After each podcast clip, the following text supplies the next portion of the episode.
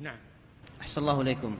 يقول السائل بعض الدعاة على الساحة هداهم الله يقولون أن لفظة سلفي تفرق بين الناس فلا تقول أنا سلفي. نعم نعم. لفظة سلفي تفرق بين الناس بين السلفيين والمبتدعة وأهل الضلال. الحمد لله هذه ميزة أن الإنسان يكون على مذهب السلف واتبعت ملة آبائي إبراهيم وإسحاق ويعقوب.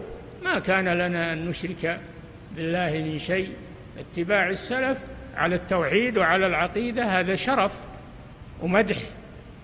فنحن نفتخر ونسأل الله أن يجعلنا على مذهب السلف وأن يثبتنا عليه. نعم. أحسن الله إليكم.